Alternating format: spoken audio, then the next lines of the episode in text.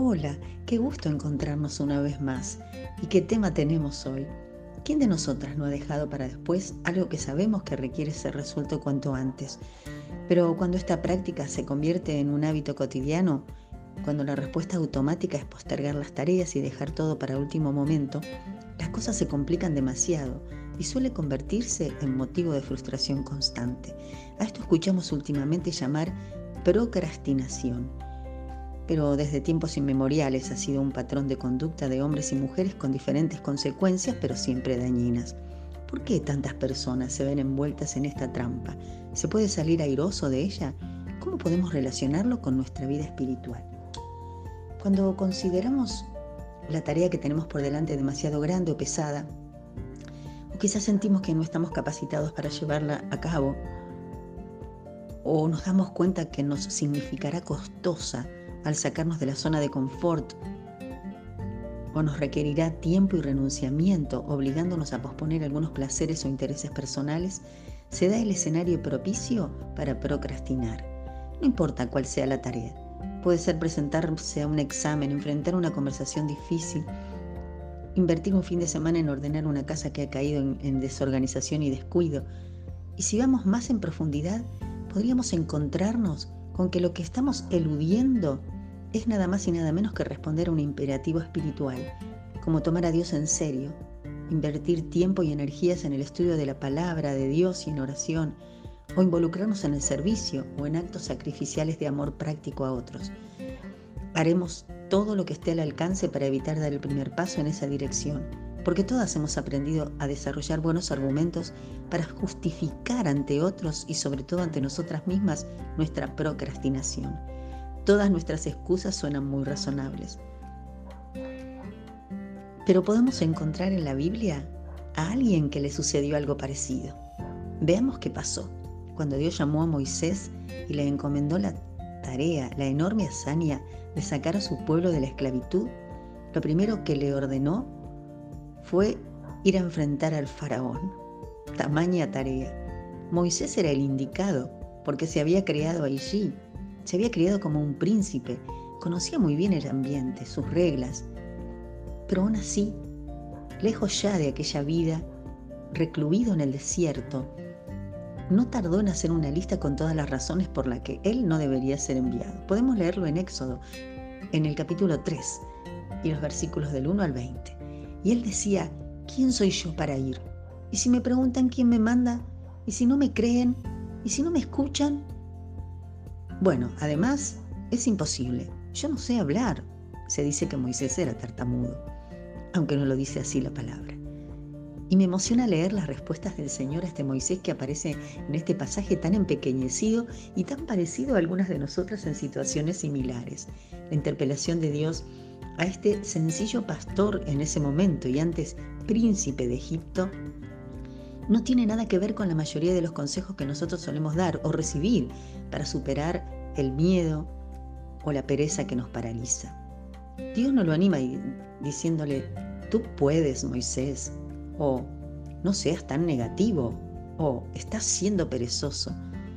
Dios lo ayuda a que en lugar de mirarse a sí mismo, eleve sus ojos y lo mire a Él. Escuchen el diálogo. Cuando Él decía, ¿quién soy yo para ir? Dios le decía, yo voy a estar contigo. Y si me preguntan quién me manda, yo soy el que soy. Y si no me creen o no me escuchan, por mis señales te creerán. Pero yo no sé hablar. Y Dios infinito en su paciencia, le dice, pero ¿quién hizo la boca del hombre? Aunque podríamos pensar que la actitud de Moisés fue de humildad, como que reconocía sus limitaciones y se contentaba con su labor como pastor de ovejas, Dios no lo alaba por su humildad, sino que lo reprende. Él no estaba escuchando lo que el Señor le decía. Él decía, yo soy el que soy, y si yo te envío, ¿quién sos para presentar tantas excusas? ¿Acaso te voy a enviar solo y te voy a dejar en ridículo? Estar contentas con nuestras labores y reconocer nuestras limitaciones es algo bueno, pero usar estas cosas para intentar escapar de la tarea que Dios nos pone delante es simplemente pecaminoso, es desobediencia y falta de fe. Dejar de mirarnos a nosotras mismas puede ser un primer paso para vencer este dañino patrón de conducta en nosotras. al elevar nuestros ojos al cielo y tomar conciencia de la grandeza del que nos envía, logramos entender que puede ser que seamos completamente incapaces de realizar lo que Dios pide, pero ese no es el punto. Porque el Dios del universo es el que ha preparado buenas obras para vos, para mí, el día de hoy y cada día que nos permitan permanecer en la tierra. Te recuerdo la afirmación que Dios hace respecto de esto en el pasaje de la carta a los Efesios en boca de Pablo, en el capítulo 2, en el verso 10. Dice así, porque somos hechura suya, creados en Cristo Jesús para buenas obras, las cuales Dios preparó de antemano para que anduviésemos en ellas. ¿No es conmovedor? Puede ser que hayamos escuchado esta palabra muchas veces o lo hayamos leído y no hayamos tomado conciencia de todo lo que encierran o quizá nunca oíste esta maravillosa revelación de Dios. En cualquier caso, ¿cómo no hacer un alto para meditar en ello y hacernos sensibles a tamaña manifestación de amor? Él es digno de nuestra adoración, de nuestra respuesta de entrega en respuesta a su amor. ¿Qué fue lo que movió a Dios a crear a la humanidad sino el amor? Vivimos en una cultura que se ufana y proclama el amor a su manera. Se ufana de hacer valer derechos. Desconoce al Creador y se enardece proclamando el derecho a ser y a hacer y a amar a su manera, según lo sienta o le parezca a cada cual. Una cultura que insiste en buscar por cuenta propia lo que sabemos por la Biblia nunca podrá alcanzar la felicidad y plenitud viviendo según reglas, leyes y juicios humanos.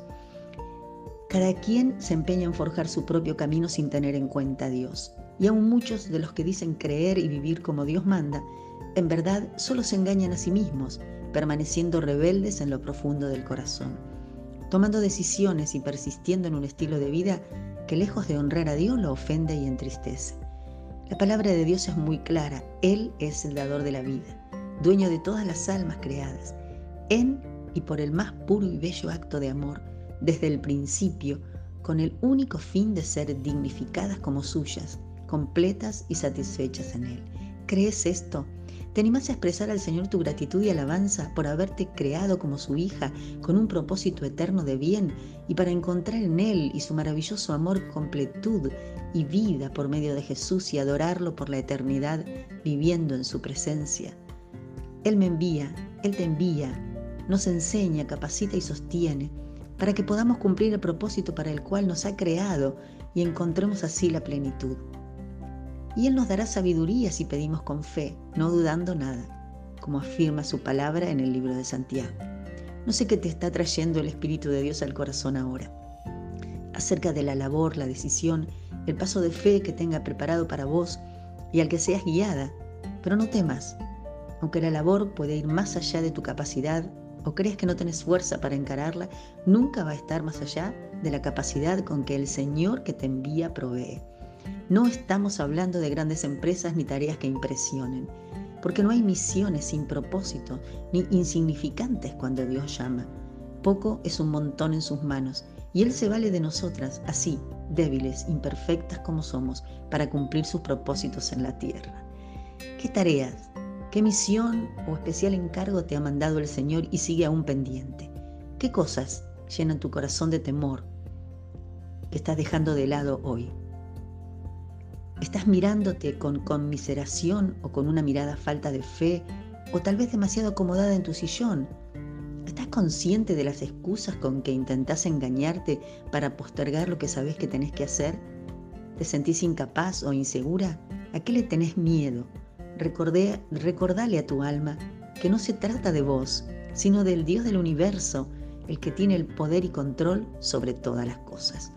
Que contemplar al Señor te llene de seguridad y su invitación a invertir en Él y el reino de los cielos, tu vida, sacuda tu pereza o tus temores para caminar en obediencia y dejar de procrastinar. Nada de lo que para Él y en su nombre hagamos perderá su recompensa y además la satisfacción de servirlo colmará tu corazón de dicha y de paz. Encará con convicción y alegría las tareas que Él prepara para vos este día, cada día. Manos a la obra, mujer. Nos encontramos la próxima. Si te gustó el contenido y crees que te será de ayuda para bendecir a otros, no dejes de compartir. y encontrarnos en Instagram para que podamos leer tus comentarios. Bendecida semana.